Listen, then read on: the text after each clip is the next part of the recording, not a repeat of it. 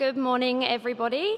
My name is Harriet, for those that don't know me, and it's my privilege to be reading the Bible for us today. But before I do that, I'm going to pray for us. Thank you, Father, that all scripture is God breathed and is useful for teaching, rebuking, correcting, and training in righteousness. Open our hearts to receive your word, that we may know you better and be thoroughly equipped for every good work through your Son, Jesus Christ our Lord. Amen. The Bible reading today comes from the book of 2 Timothy, chapter 3, verses 10 to 17, and that can be found on page 1199 of your church Bibles. So that's 2 Timothy, chapter 3, starting at verse 10. You, however, know all about my teaching, my way of life, my purpose, faith, patience, love, endurance, persecutions, sufferings, what kind of things happened to me in Antioch, Iconium, and Lystra, the persecutions I endured. Yet the Lord rescued me from all of them. In fact, everyone who wants to live a godly life in Christ Jesus will be persecuted while evildoers and impostors will go from bad to worse, deceiving and being deceived. But as for you, continue in what you have learned and have become convinced of, because you know those from whom you learned it, and how from infancy you have known the Holy Scriptures, which are able to make you wise for salvation through faith in Christ Jesus. All scripture is God breathed and is useful for teaching, rebuking, correcting, and training in righteousness, so that the servant of God may be thoroughly equipped for every good work. This is the word of the Lord.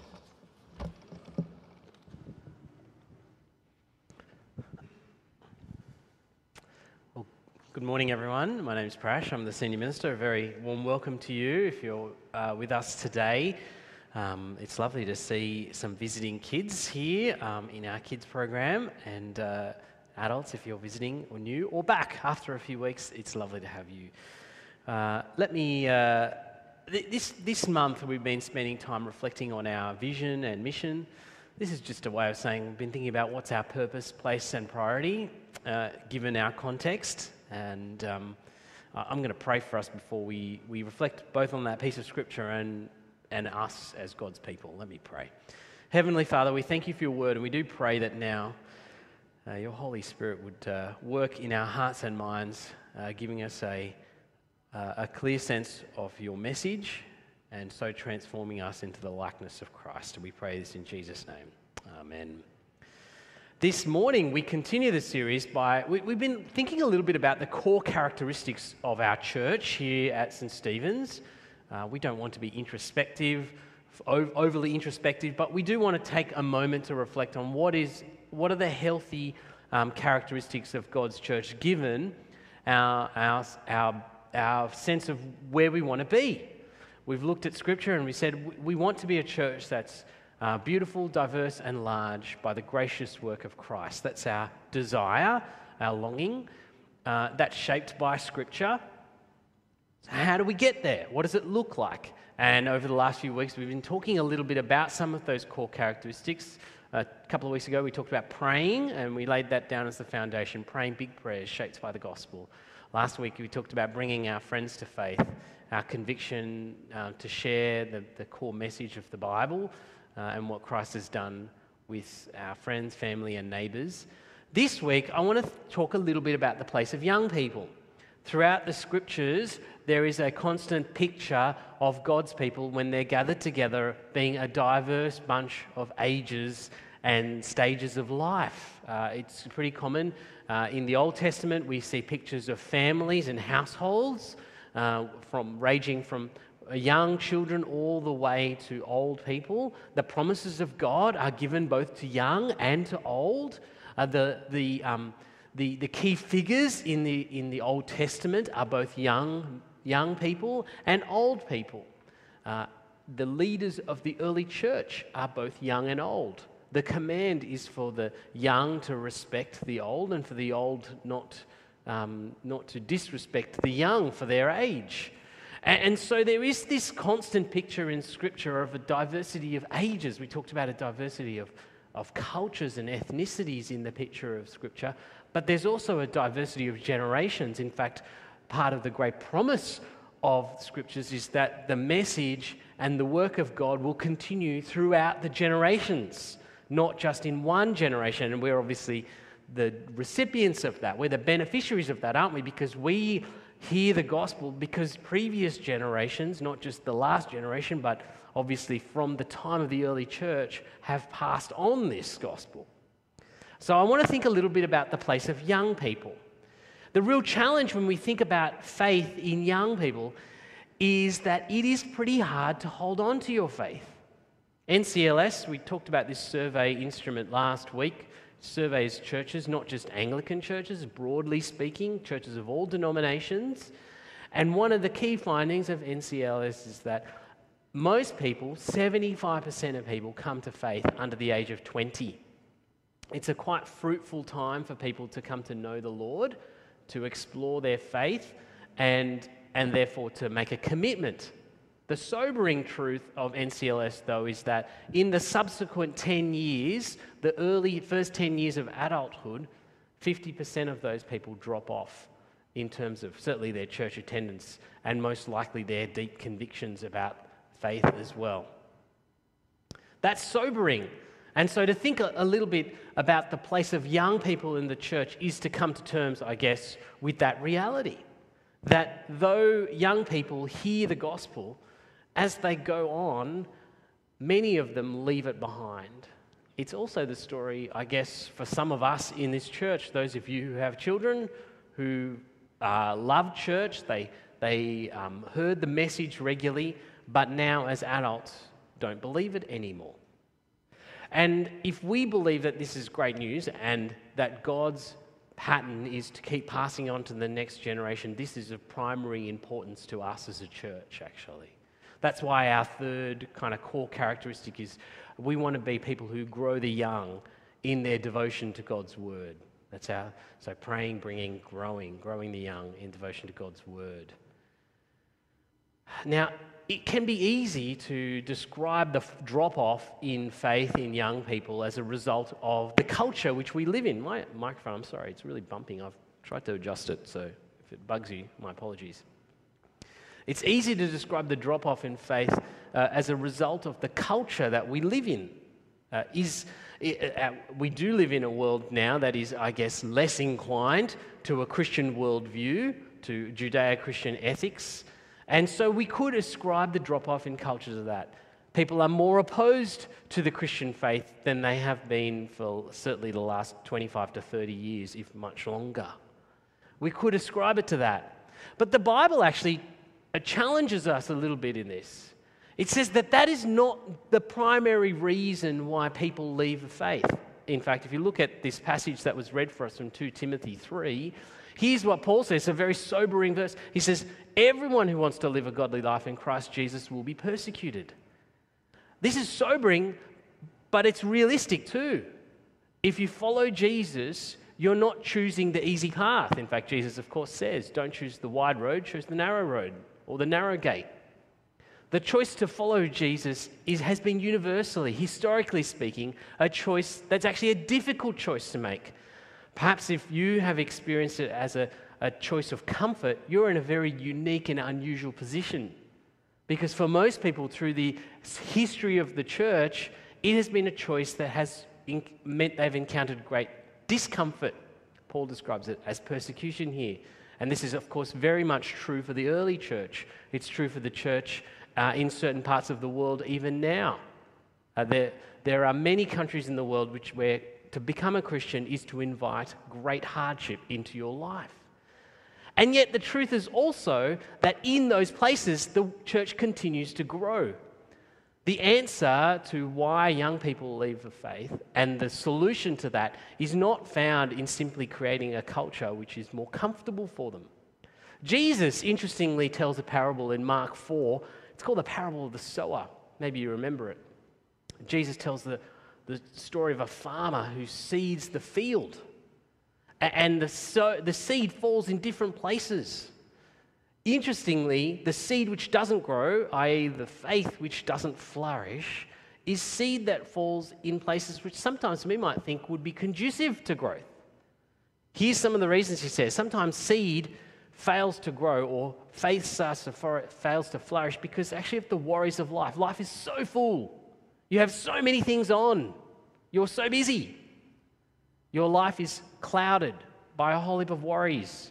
He says sometimes the seed fails to grow because of the deceitfulness of wealth. The comforts of life actually can crush faith. We think, oh, no, actually, wouldn't it be easier to trust God if everything was easy and good? But actually, Jesus paints a different picture. He says, actually, in fact, the desire for other things, a life where you have full access to all sorts of things in life, doesn't necessarily result in a, a flourishing faith. He says what you need is a deep faith. He talks about the seed which goes deep into the ground, has rich soil which flourishes. It's, it's a really nuanced message. The, the Bible is not saying surround your children with a, a culture and an environment that has a completely Christian worldview and therefore they'll flourish, actually. But it equally doesn't say that if life is hard, it will flourish either. It's this nuanced worldview of, of spirituality and growth and flourishing. So, what's the solution? Well, I chose the passage this morning because it's part of a little letter that Paul wrote to Timothy. It's actually Paul, one of probably Paul's last letter written. Some people call it like his last will and testament. And he's writing to Timothy, who's a young man. He's, he's kind of giving him his last instructions. And in this section of the letter, he is trying to establish Timothy. He's giving him the tools to establish his faith so he might keep going. And so it's quite helpful for us as we think about that. As we read through it, there are two kind of pillars, two planks on which he says a strong, resilient, flourishing faith in a young person is built. The first is modeling. So you see this in verse 14. He says, Continue in what you have learned and become convinced of. In other words, let your faith flourish. Don't let it die out. Right? Don't be that 50% who drop off. How? Why? Because you know those from whom you learnt it. He says, actually, one of the ways that your faith flourishes is through the modeling of those people who have taught it to you. Actually, earlier in the letter, he specifically says the, one of the, the key influences in Timothy's life was his grandmother and his mother, Lois and Eunice. It's a, a picture, it's a reminder, actually, of the importance of modeling in the, in the deep spiritual flourishing of children and young people, the role that parents have. Anglicare did a, a survey of, of, of Christians and they asked them who was the most influential person they, they had in their life. And number one on the list, by a long way, was parents. 67% of people said parents were the key influence in the spiritual welfare the spiritual flourishing, the life, the spiritual life of their child, their faith, was their parents. Modeling is so crucial.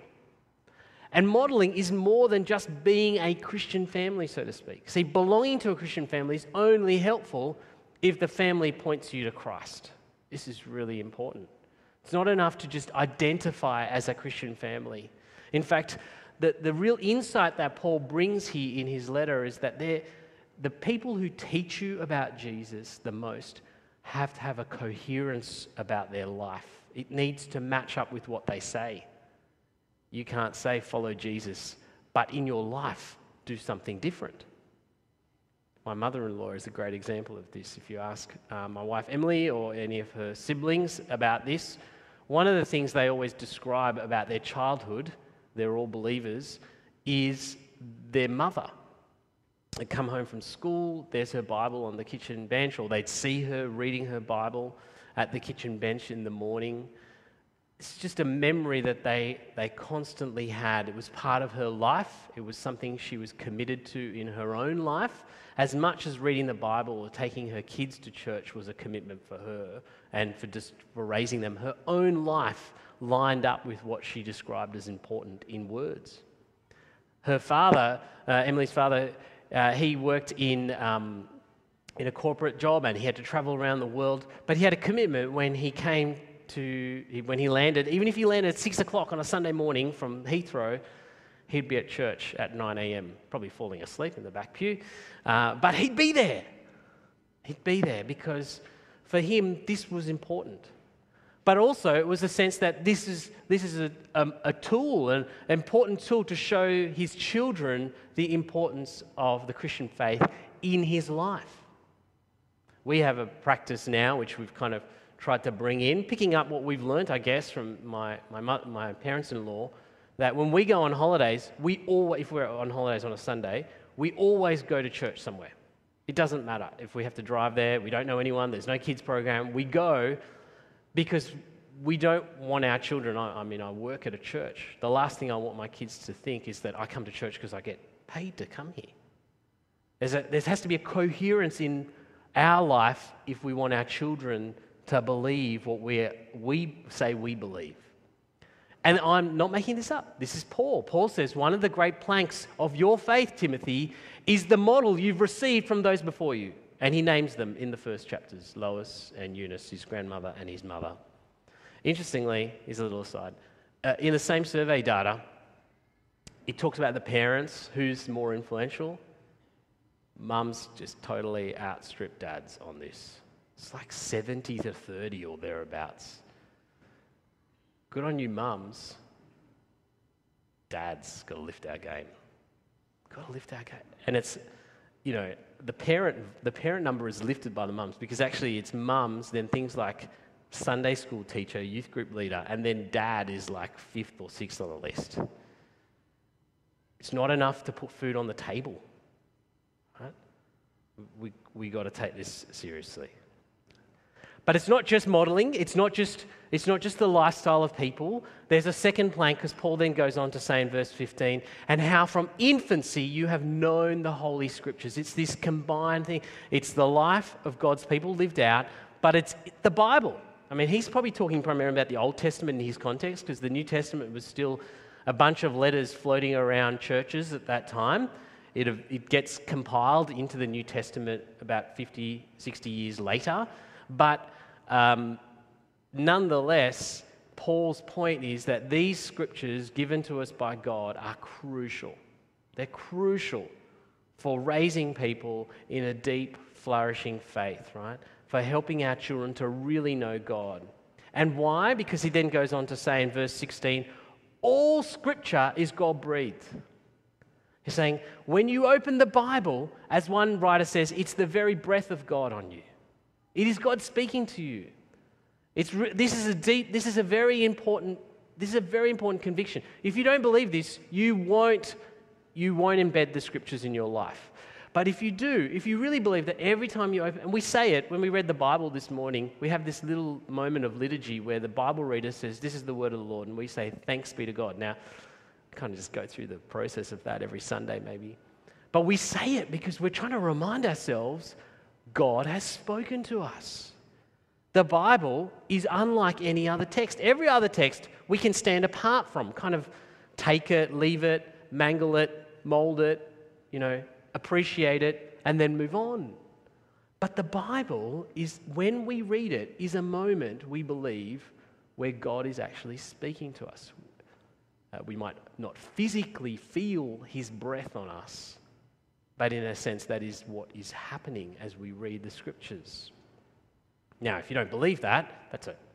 I, this building is always filled with people with varying views, but that's what Paul says. And that's why Paul says actually, if you want to raise your children, you want to raise them with the scriptures at the heart of who they are. That's the foundation.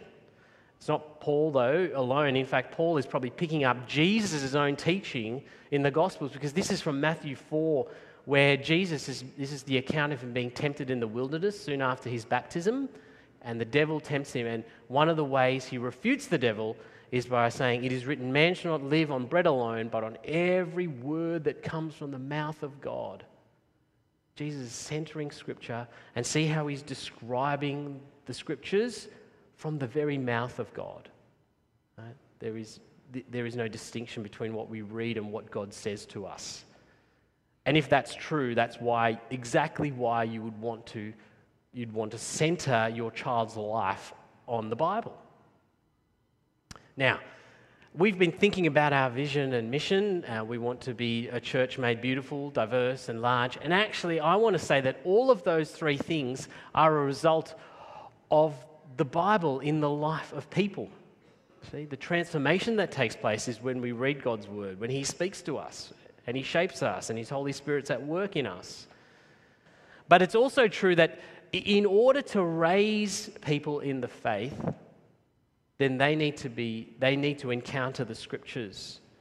I've talked uh, over the last few weeks for us as a church, and if you're visiting today, we're so glad you're here, and you can take what I have to say and decide whether or not you agree with it or not. This is, this is a little moment of introspection, but bear with us. I think it's worthwhile. You'll get a sense of what we think is at least important as a church.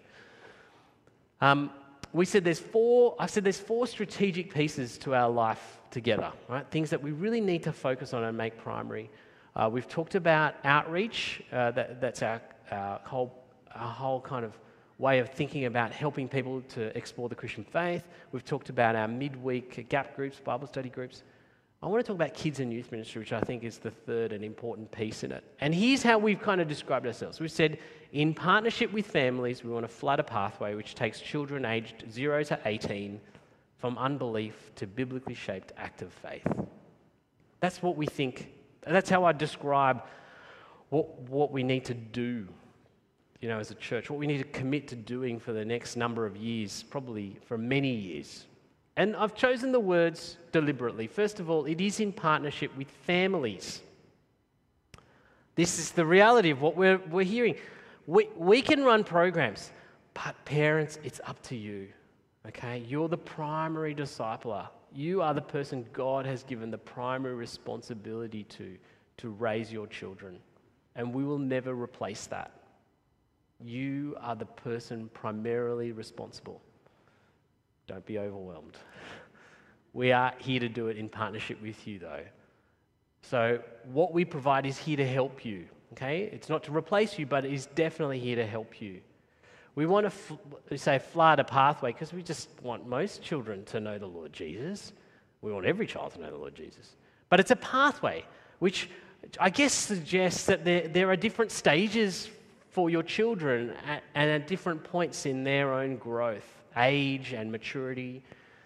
And, but we really believe that every stage is actually important of life. Okay? It doesn't kick in when they get to 12 or 13. We want them to have a biblically shaped faith. Biblically shaped. So, this is why you may, if you've been part of the creche ministry now called Gumnuts, you will have seen this if you're a parent or if you're a leader.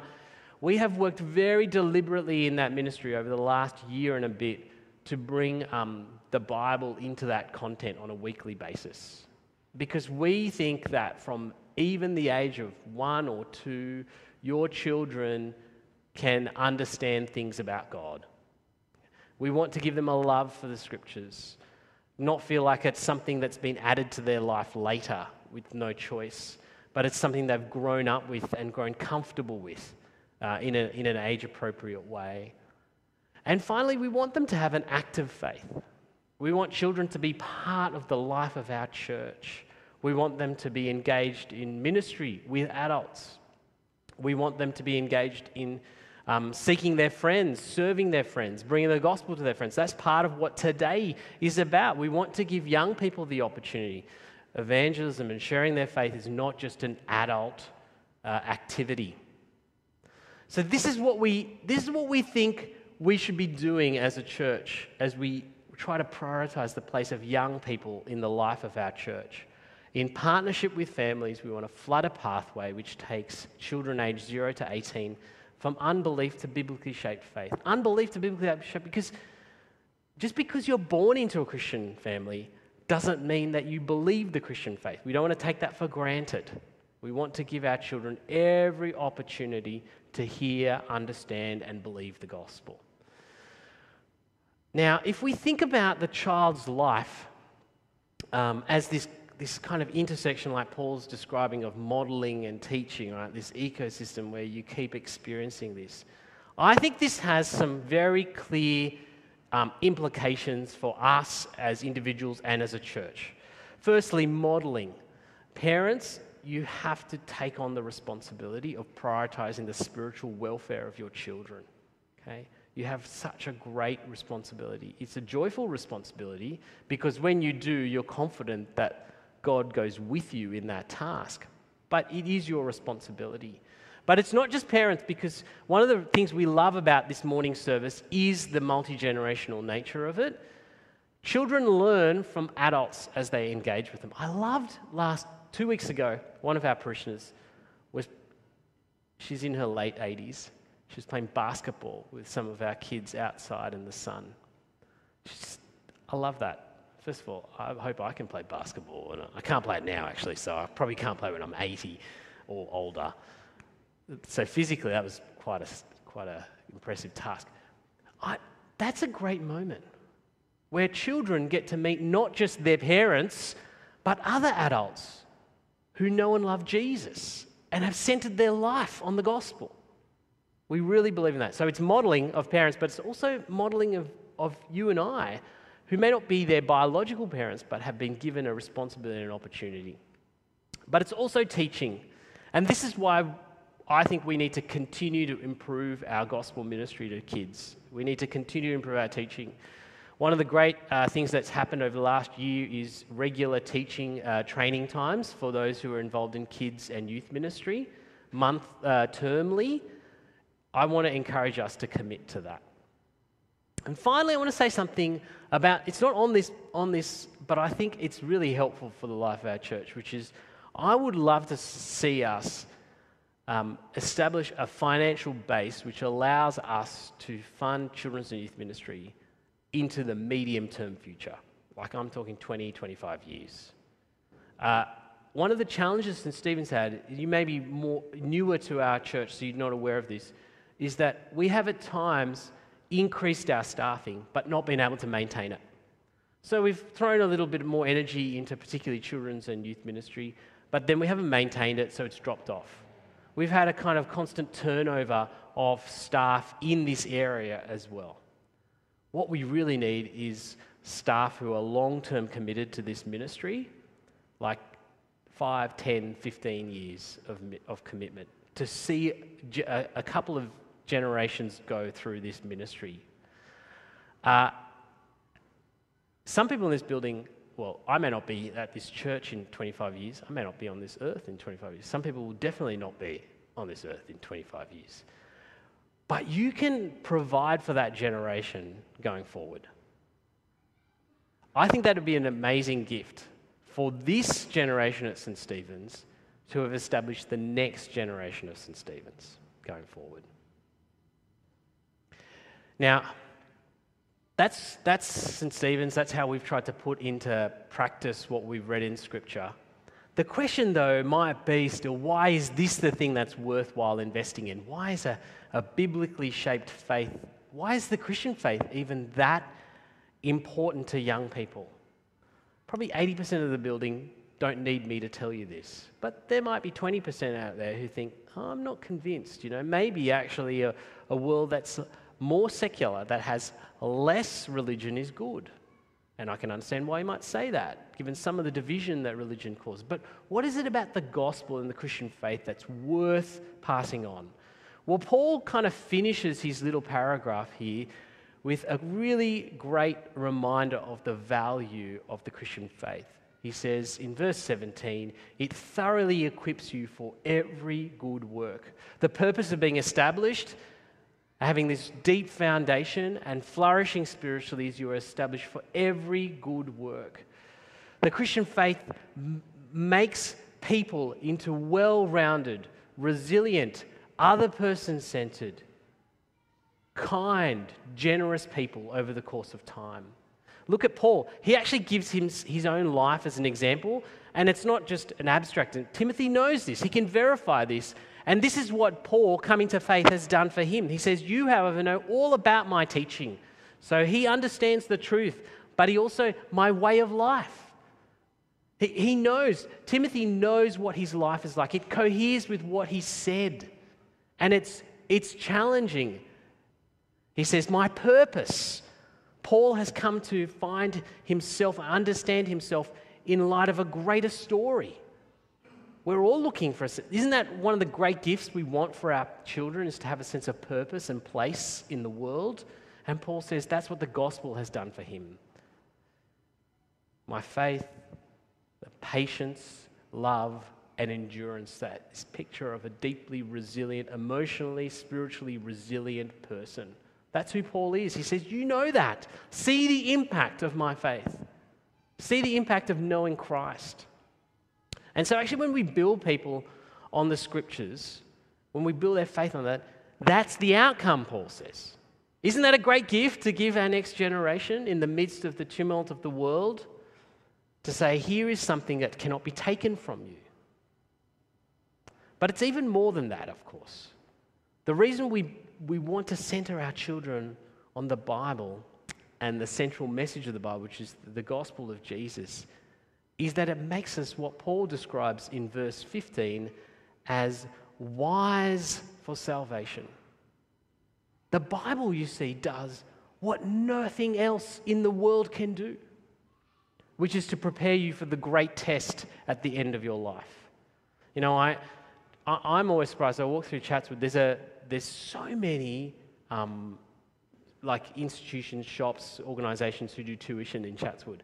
There's one, um, there's one shopping, mini shopping centre, which has about eight of them just in the one shopping centre. And on Saturdays, you see like queues of people lined up to go into their class for tuition. Oh, I mean, you add on top of that sport, after school stuff, uh, music, dance, uh, I don't know, karate, we're, we're a culture that's all about training and equipping our young people for life, aren't we? We've got a whole myriad of things that we want to set them up and establish them in. But there is, of course, one test that's coming which none of them can prepare them for. It's the test we don't normally want to talk about. We have euphemisms like the pearly gates and meeting St. Peter. But deep down, we're worried about that for ourselves, we're worried about for our children, this is the great test. But Paul says actually, when you establish your children in the faith that comes from the scriptures, founded on the gospel, you are made wise for that great test, that test of salvation.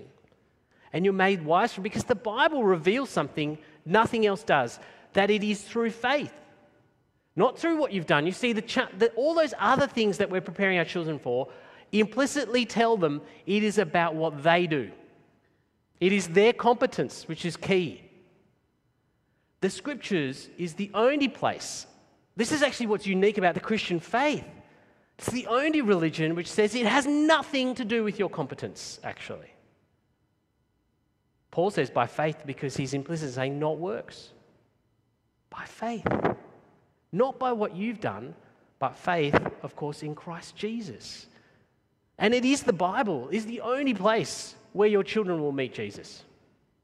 They won't meet him in their imagination. They certainly won't meet him in the worldview that our culture inhabits now. They will meet him in the scriptures. They will meet him as God's, when God's people meet around his word. See, but when they meet Jesus, they find the deep assurance that on that last day, whenever that day will come, they are safe in Christ. And that, I think, is the best thing we can give our children. Not just our personal biological children, but the next generation. Would you pray with me? Heavenly Father, we thank you for the gift of the gospel and the gift of your word, your very breath upon us, which opens to us what is otherwise unseen, your heart your mercy, your generous offer of salvation in Christ. Lord, we pray for the next generation, those we are privileged to raise and nurture, that they would grow to know the Lord Jesus. They would grow to love your word, to find the privilege of hearing you speak to them. And as they grow to love it, they would find the deep comfort, comfort and consolation of a gospel of grace and mercy. And we pray this in Jesus' name. Amen.